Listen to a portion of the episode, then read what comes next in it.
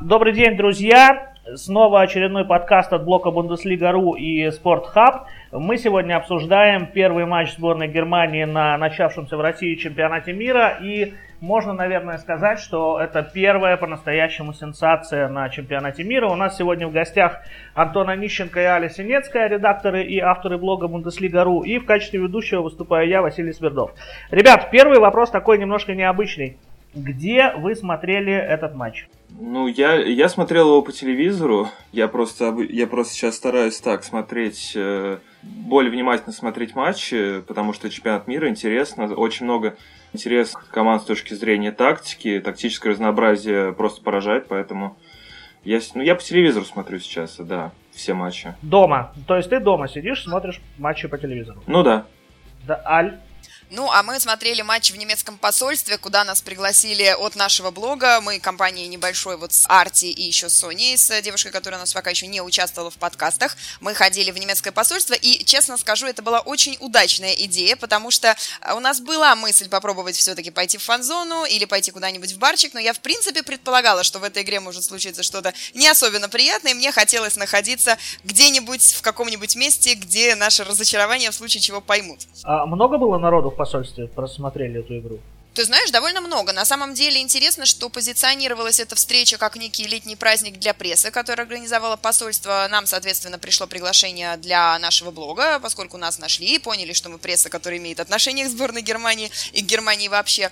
Поэтому, собственно, нас и позвали. Но при этом там было достаточно много народу, которые, ну, как мне кажется, к прессе не очень имели отношения. Я встретила там, например, э, знакомую девушку, которая работает в Гёте-институте.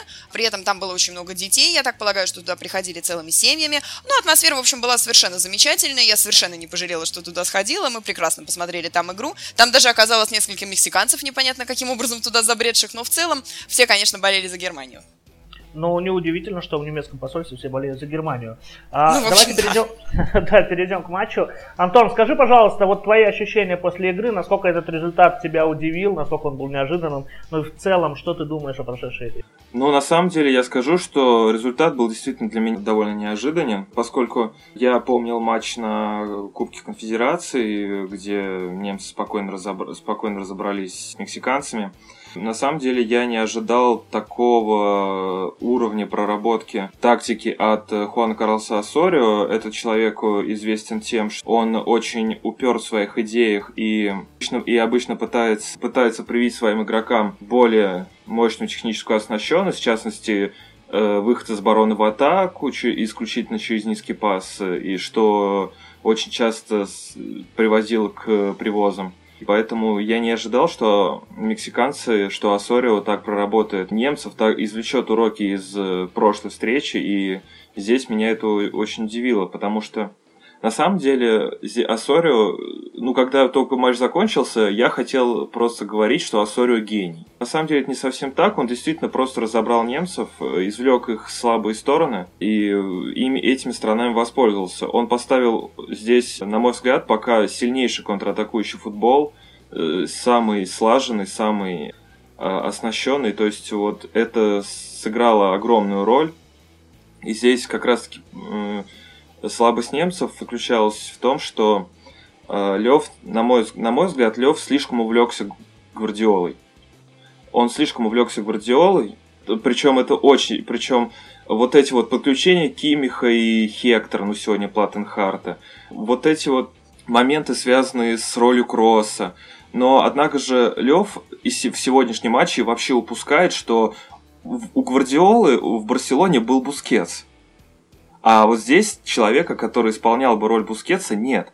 Здесь нет опорника-разрушителя, и это сегодня в том числе сыграло свою роль. В принципе, поэтому мексиканцы очень активно этим пользовались. Они пользовались тем, что не было никакой подстраховки и никакой защиты от контратаки. Особенно вот э, фланг Кимиха просто был пуст, и, и, и этим мексиканцы отлично воспользовались. И в то же время я очень я хотел бы отметить такого игрока у мексиканцев, как Эреру, который сегодня просто блестящий матч отыграл. Просто перекрыл Азилу воздух и в целом это тоже сыграло свою роль. Ну, в общем, в общем говоря, на бумаге удивительно, но если смотреться в суть, то здесь я бы здесь вот просто Это связано с тем, что Асори проработал соперника раз, Лев увлекся Гвардиолой, и у него просто закончились идеи два.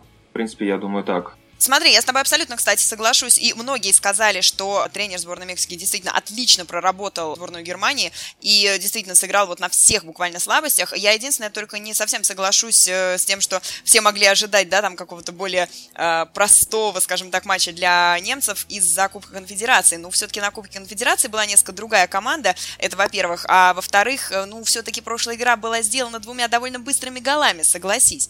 А здесь, и еще вот на самом деле то, что хотелось бы от отметить, у Лева, как обычно, нету плана Б. Ну, я здесь не совсем соглашусь по мексиканцам, потому что, во-первых, состав с Кубка Конфедерации сегодняшний, они практически не отличаются. Э, я даже скажу, что... Нет-нет, я скорее имела в виду состав сборной Германии. Потому что все-таки тогда была молодежь, которая играла, что называется, на шару, и, в общем, они играли, ну, все-таки несколько иначе, мне кажется, чем сегодня. Опять же, не было Адила, который растворился сегодня. Ну не, то, ну, не то, что иначе. Схема была другая на Кубке Конфедерации. Да, Там да, Лев 30 ранних защитника играл, и немножко другое было наполнение. А здесь, э, ну, здесь просто у мексиканцев была слабость в виде крайних защитников. У них сегодня были на бумаге крайне слабые фланги обороны, потому что ну, Сальседо, он центральный защитник вообще. Он может играть справа, но делает это очень редко. Хесу Гальярдо это вообще игрок атаки это Вингер, который играет в мексиканской лиге, и как бы это совсем нетипично для него роль сегодня была. Но, тем не менее, справился. А, хорошо, Антон, смотри, э, да, чтобы, чтобы не утомлять слушателей вот этими тактическими подробностями, которые сложно представить без э, видения состава перед глазами, а, то есть ты считаешь, что Мексика а, дальше не будет играть так, как она играла сегодня с Германией? Это был индивидуальный план под немцев? Ну, скорее всего, да. Но здесь, опять же, здесь стоит, ну, скорее и то, и другое, потому что, опять же, э, то, что у мексиканцев быстрые фланги атаки, это как бы всем известно, это всем известно. Что такое Ирвинг Лосан и что такое Карл Свелла, это тоже известные вещи. Ну да, и они будут это использовать явно. Это, конечно же, это, ну, ну, это как бы то, что всегда будет у мексиканцев. Но сегодня вот именно под, ну, были такие тонкости, которые были построены именно под немцев, и вот этот вот контратакующий футбол и, и дыра в центре поля у немцев, ну, отсутствие разрушителя. Не знаю, насколько... Не знаю, сколько это со Швецией сработает, допустим. У шведов э, опорная зона довольно вязкая, но это здесь, опять же... Ос... Мысли о ссоре я прочитать не могу. Тогда такой вопрос. Будет ли тогда Германия играть свою, менять свою игру в оставшихся играх, учитывая, что шведы и корейцы наверняка матч с Мексикой посмотрели очень внимательно? А, собственно говоря, Йогилев уже сказал на пресс-конференции, что все отлично, мы будем дальше продолжать играть в свою игру. И вот это, конечно, то, что может насторожить. И у меня, честно говоря, возникло какое-то ощущение еще даже по э, результатам товарищеских матчей, причем не по тому, как они были сыграны, и не по цифрам на табло, а просто по взгляду, скажем так, на Йохима Лева и по его реакциям. Он не очень доволен тем, что происходит. По-моему, он не ожидал такого. Тогда следующий вопрос. Мы немножко к турнирному раскладу вернемся чуть позже. Следующий вопрос по составу немецкой сборной. Э, были ли какие-то неожиданности, которые вас удивили? И прокомментируйте, в частности, выбор все-таки Нойера вместо Терштегена. Ну, в принципе, меня, конечно, изначально удивил э, выбор в пользу Марвина Платтенхарда, только потом мы узнали, чем он был обусловлен, что, оказывается, Йонас Хектор очень не вовремя умудрился где-то простудиться. И, может быть, кстати, и это сыграло какую-то свою роль. У меня, честно говоря, ну вот, может быть, меня поправит Антон, но у меня возникло ощущение, что он во многом не попал в игру, я имею в виду Марвин Платтенхардт, не столько потому, что он сам плохо сыграл, ему как-то партнеры не очень доверяли, как мне показалось.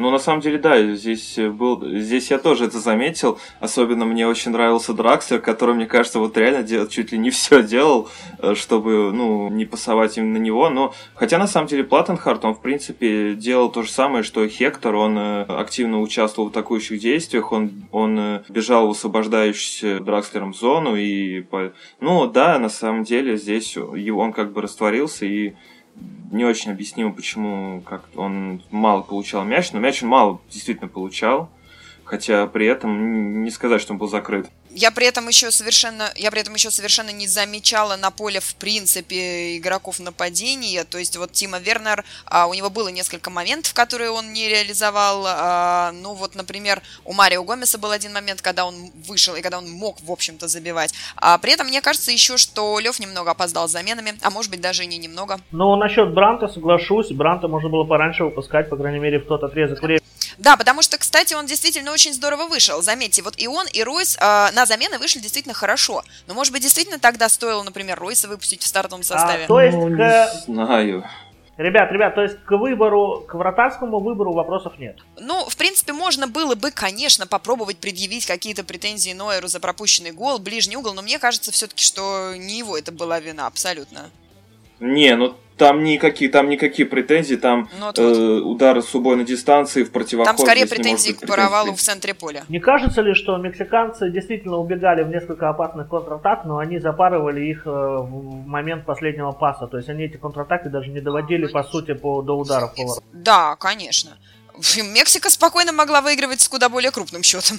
Ну, на самом деле, ну, опять же, на мой взгляд, здесь проблема была немножко в Чичарита, потому что Чичарит это немного не, не тот тип нападающего, он не совсем под контратаки, он, в принципе, такой, скорее, наконечник, э, нацеленный исключительно на ворота, и вот как раз-таки э, его вот как раз-таки последний, на последний пас чаще выходил он, и у него это, действительно это была проблема. Он немножко другого типа форвард, он, он не очень, скажем так, хорошо умеет работать именно на команду, и на мой взгляд, он немного даже тормозил э, контратакующие действия мексиканцев. Ну подожди, у него же, по-моему, у него же, по-моему, голевая передача в итоге. Я, честно говоря, не знаю, статистику не пересматривал.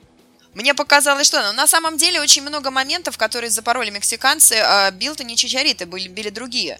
И там действительно прям нереализация была такая очень... Немцам везло во многих моментах. Да, но... А... Везло, да. У меня запомнился один момент во втором тайме, когда мексиканцы со своей половины поля выбивали мяч, причем делали это вот не целенаправленно, а скорее именно выбить. И он улетел туда, в свободную зону на половине поля немецкой сборной, где мексиканцев почему-то стояло сразу два. Сразу двое их там стояло. И они побежали в контратаку. То есть такое ощущение, Конечно, что они... они были нацелены на контратаки, бесспорно. Да, они да, даже да, но... ставя, ну вот как принято называть это, автобус во втором тайме, Нет, подожди, они подожди. были нацелены на контратаки, они могли забить суть, еще. Суть, подожди, суть в том, что они, видимо, нападающие, нападающим было дано задание искать свободные зоны, и они их искали независимо друг от друга, автономно друг от друга, и оба пришли в одну и ту же свободную зону, и с удивлением обнаружили там друг друга и э, прилетающим к ним мяч. Это тот момент, когда Чичарита пасовал на Веллу и неточной передачей запорол хорошую контратаку, где Велла с точки 11-метрового готов был пробивать, но немножко не туда ему покатил мяч Чичарита. Вот, ну, вообще, я хотел бы, вообще отметить хотел бы еще Ассорио. Мне очень понравились у него замены. Потому что замены действительно очень, вот просто нацеленные, они грамотные, правильные. Очень грамотные, очень правильные. Маркис в опорную зону, Эрера чуть выше. Выход, э, Аль, выход Альварес, что и освобождение Лаюны из центра поля и перевод его на фланг тоже, в принципе, замена вполне оправданная. В общем, а, эту игру вел Асорио, не Лев. Да, естественно, Асорио вел, и действительно он... На самом деле, я был немножечко даже удивлен. Я... Нет, конечно, я знал о том, что Асорио это человек, который в принципе, умеет учиться и на своих, и на чужих ошибках. Он э, есть одна известная история, что когда во время последней Копа Америка, когда мексиканцы проиграли 0-7 от чилийцев, Асорио приехал к Марсело Бьелсе, и они на протяжении нескольких часов у него дома обсуждали э, эту игру.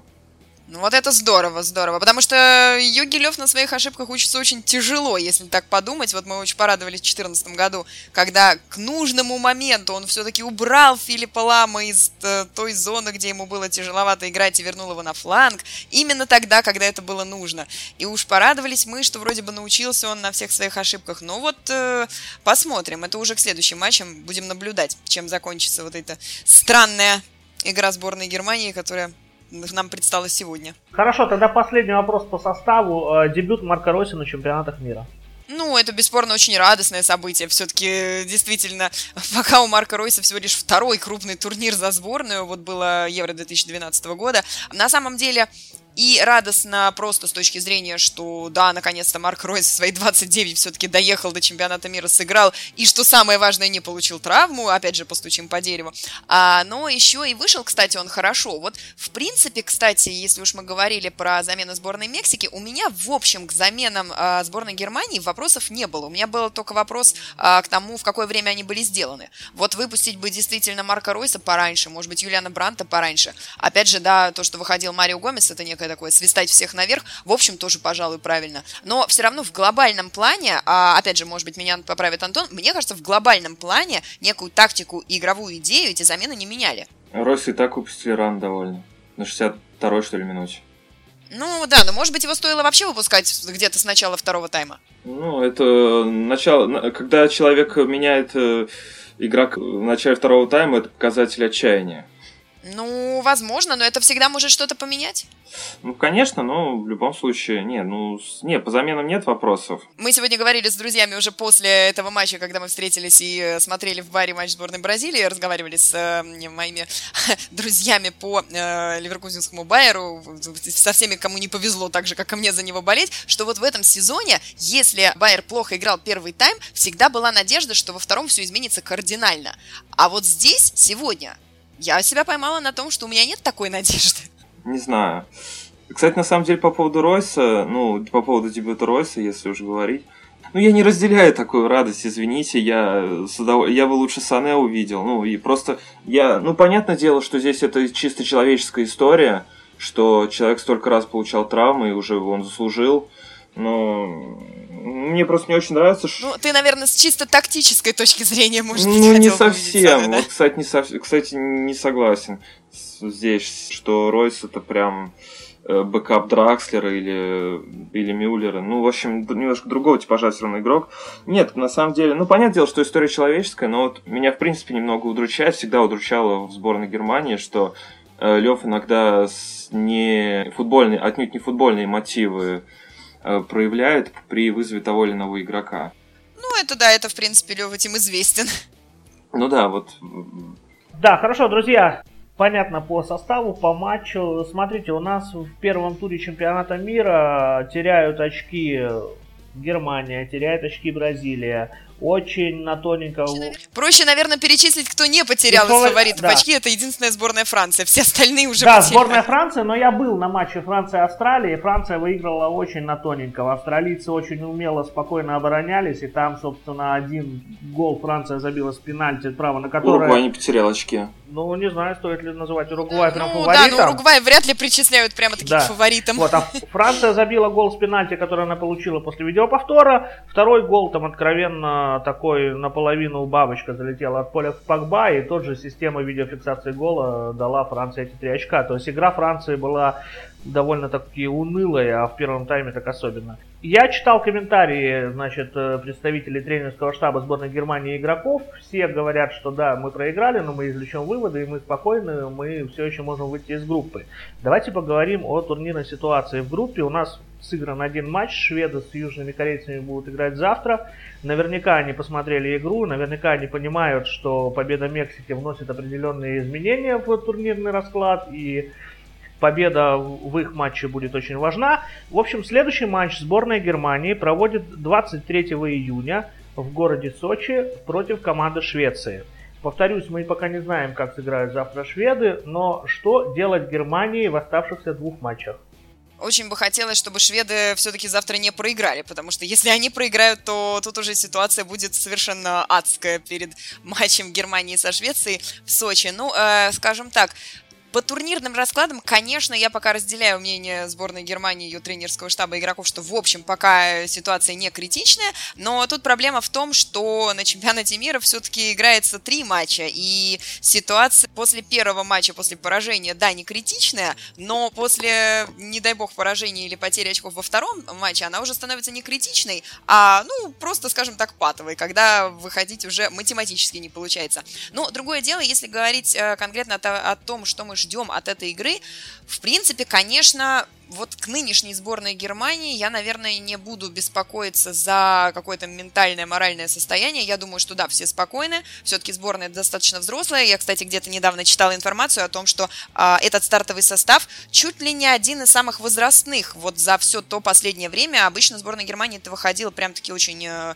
молоденьким составом. Здесь все-таки, как ни удивительно, при том, что сборная сильно обновилась, а, все-таки у нас по-прежнему на месте ну, очень много игроков, а, которые играли на чемпионате мира. Поэтому, что касается вот психологического состояния, я не беспокоюсь. Меня а, беспокоило бы, наверное, больше то, что, а, на мой взгляд, очень неудачно сложилась ситуация, что сборной приходится играть со своими соперниками в группе от сложного к простому. Это не очень помогает набору формы. Вайс это очень правильно сказал, что действительно очень многие фавориты сейчас потеряли очки, проигра... ну, про... хорошо, проиграла только одна Германия, но вот сейчас только-только недавно у нас Бразилия потеряла очки со Швейцарией. Разумеется, все придерживают пик формы под плей-офф. Все сборные вроде Мексики, Швейцарии, а, конечно, стараются выходить на пик формы сейчас, чтобы выйти из группы, а дальше, как говорится, хоть трава не расти. Но при этом хорошо, да, достаточно тревожная ситуация с тем, что можно вот такой вот баланс выдерживать сложно, да, необходимо выйти из группы, и выйти из группы в идеале с первого места, и при этом все-таки, ну, скажем, раскачаться уже к плей-офф. И здесь, да, обидно, если бы, например, играли сегодня с Южной Кореей, да, я думаю, без проблем бы выиграли. А тут приходится вроде бы как сразу сложная Мексика, да, пожалуй, это был самый сложный матч в группе. В принципе, по большому счету, по логике, даже нынешняя Германия а, в нынешней своей достаточно слабой форме, опять же, может быть, Антон меня поправит, но мне показалось, что вот форма у сборной сейчас очень на низком уровне. Чисто физическое. Ну, ну, опять же, не знаю. Ну, я не могу сказать, что они сегодня включили эконом-режим, особенно во втором тайме, там надо было отыгрываться. Нет-нет, они не включали эконом-режим. Тут скорее вопрос э, того, что они сейчас могут. Опять же, статистика по выигранным единоборствам. А, по-моему, она была 56-44 в пользу Мексики. И действительно, я не могу сказать, что не старались. Другое дело, что не получалось. Скорости очень мало. Ну, верховое единоборство здесь э, мексиканцы выиграли, ну, у них э, преимущество здесь только за счет того, что немцы... Кстати, я тоже не очень понял, почему немцы так уповали на навесы еще даже до того, как Гомес вышел. А почему? Ну, Кимих просто постоянно вешал. Он, он привык я, к наличию конечно, не сравнительную статистику, ну сколько Андреева там он обогнал. К, к Андрееву он там обогнал в матче со, со Швецией. Ну, я скорее говорю, знаешь, о ситуации, когда Мексика на самом деле ведь обещала, тренер сборной Мексики обещал на предматчевой пресс-конференции, да, мы все понимаем, Германия очень страшная, но мы будем играть свою игру, мы постараемся забрать у них мяч. И, в общем, у них хорошо, окей, они владели мячом меньше, чем Германия, но они забирали мяч, они очень агрессивно шли в отборы, они выигрывали эти отборы. У сборной Германии в первом тайме что не попытка отобрать мяч, то фол. Ну, опять же, это, возможно, действительно вопрос именно к разным уровням э, физической готовности, потому что немцы, очевидно, рассчитывали на дистанцию, Э, мексиканцы же менее щепетильны в этом плане, поскольку у них ну да, то есть, в общем, ты со мной можешь согласиться, да, в том плане, что еще пока, конечно, это не идеальная Германия, они, в общем, планировали действительно выходить на пик формы ну, дальше. думаю, да, думаю, да.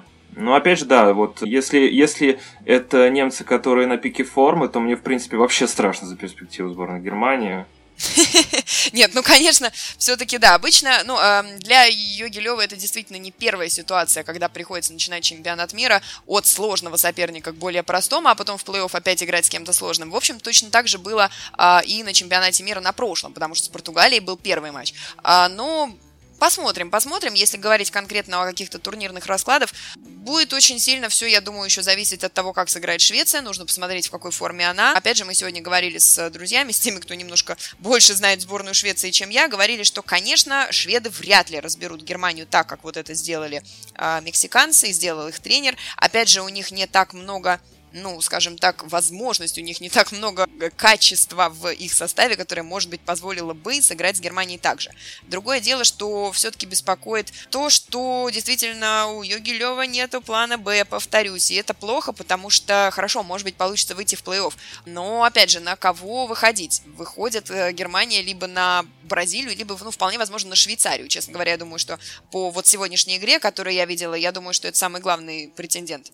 Ань, смотри, э, да, мы, был разговор о том, что если Германия неожиданно теряет очки и занимает второе место в группе, зачем ей Бразилия уже в 1-8, но учитывая, что Бразилия сегодня сыграла так себе и потеряла очки со швейцарцами, э, там еще вопрос, с какого места-то сама Бразилия собирается выходить из своей группы. Ну, бесспорно. На самом деле этим и хороший, интересен чемпионат мира, потому что это все-таки не Лига чемпионов и не Лига Европы. Там 6 матчей в группе, и всегда можно какую-то ошибку исправить. Здесь же матчей всего 3. И 3 раза по, да, по, 90, по 90 минут, и тут может случиться что угодно, любые сенсации. Вот, пожалуйста, уже сейчас сенсаций полным-полно. Уже сейчас шутят, что это чемпионат мира андердогов, ну, по крайней мере, пока, да, когда вот только-только все начинается. А, посмотрим. Ну, конечно, вот будет важно все-таки выиграть у Швеции. Это будет э, важнее всего. Хочется надеяться, что все-таки вылечит свою простуду на берегах Лазурного моря защитник, который сегодня не смог сыграть, из-за чего пришлось выйти Марвину Платтенхарду. Ну, все-таки, как вот я шутила, ни в чем нельзя положиться на этот Кёльн.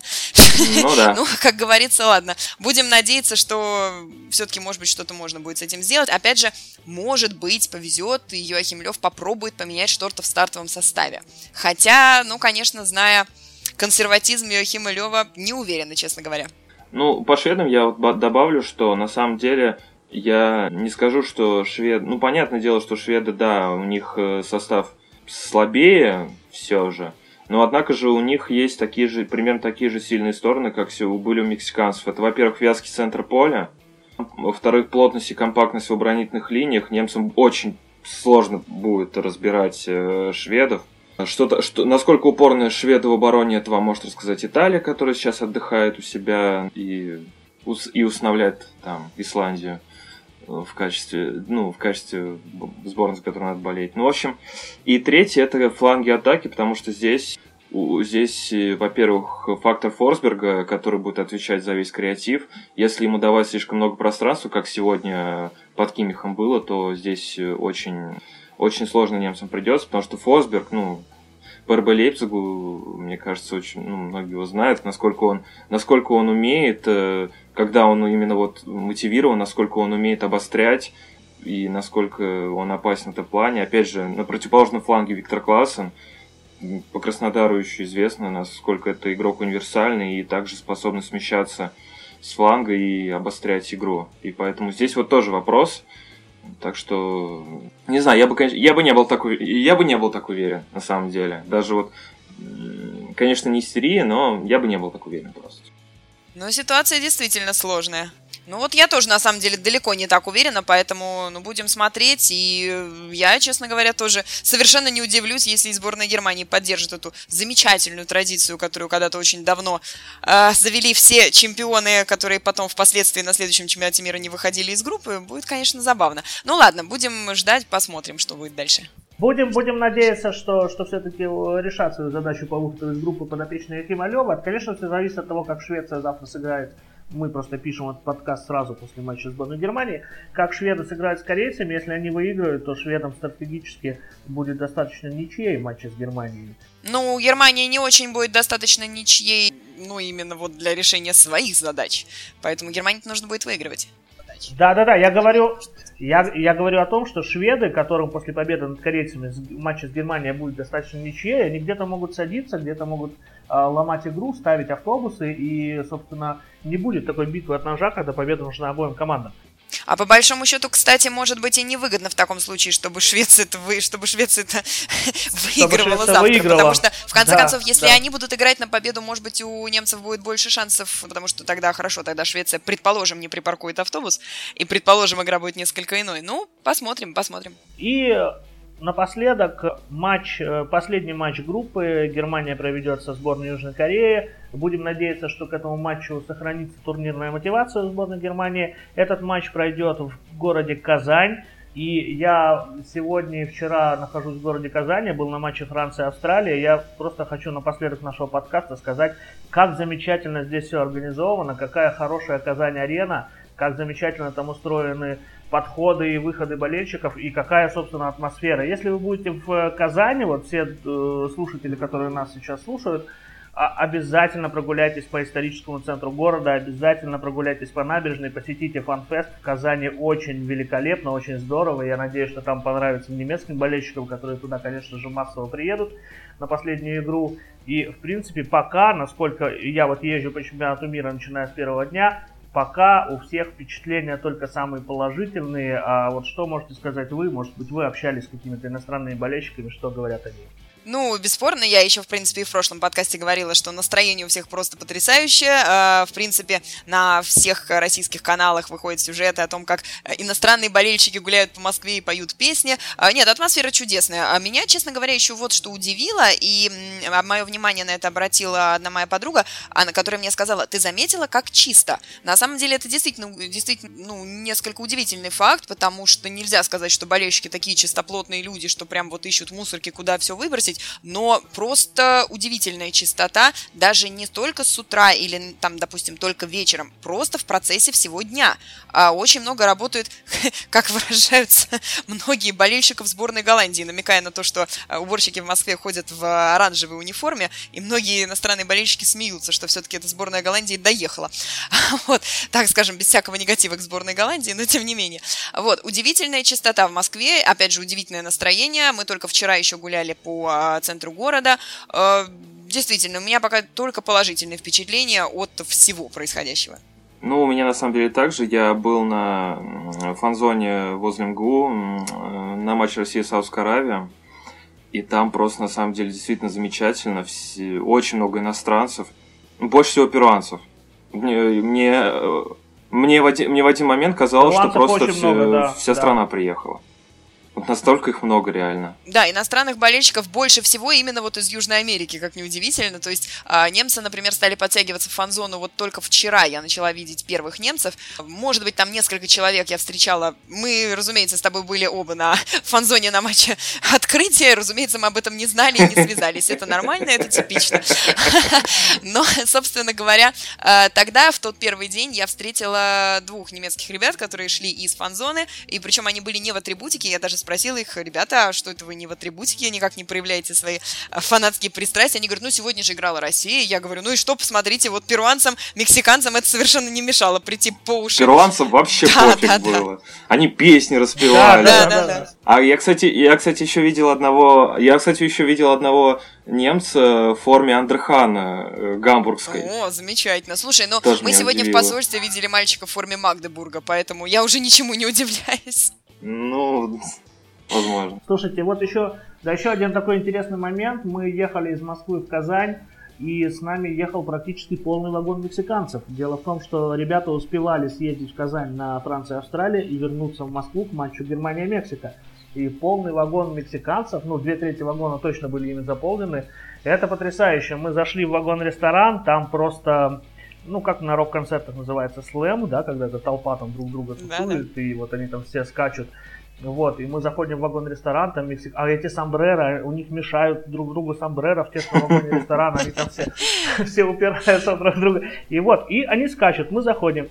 А, и я говорю, я достаю телефон, начинаю снимать видео и говорю, смотрите, что происходит в вагоне-ресторане. Они слышат русскую речь, поворачиваются, кто-то говорит, о, Россия подошла, и они начинают орать Россия, а потом начинают петь российский гимн. На самом деле, да, мексиканцам очень понравилось в Москве, мексиканцам очень понравилось, в принципе, в России уже, и э, даже у меня есть видео заснятое тоже на камеру мобильного телефона несколько дней назад. По-моему, кстати, когда я возвращалась с первого матча, да, наверное, это было 14 число, когда я возвращалась с матча открытия, э, весь вагон э, распевал э, «Россия, Россия», мексиканцы, в общем, в восторге. Наверное, ну и после сегодняшней игры, я думаю, они еще в двойном восторге. Я думаю, да. Я думаю, что им э, положительных эмоций после сегодняшнего матча хватит до конца. До э, следующего чемпионата мира. Да. Вот. Э, ну, в Латинской Америке нет такой русофобии, как в Европе, поэтому... Кстати, да, кстати, да, согласна. Там, там Россия очень положительный образ в большинстве стран, и Этим, поэтому этим тоже объясняется, что очень много, очень много латиноамериканцев едут в Россию, и, естественно, они вот, вот так радуются. Это, ну и, в принципе, это в их менталитете заложено. Да, да, да, менталитет это бесспорно. И это хорошо, и давайте на этой ноте всеобщей дружбы, всеобщей любви и всеобщего футбольного нашего благосостояния, нашего футбольного праздника, давайте заканчивать этот подкаст. Собственно, ждем следующий матч сборной Германии. С вами в эфире сегодня были Антон Аниченко, Али Синецкая. В качестве ведущего выступал я, Василий Смирнов. В общем, ребята, если кто еще не влился в этот футбольный праздник под названием Чемпионат мира, немедленно начинайте это делать. Здесь прекрасно. Всем пока.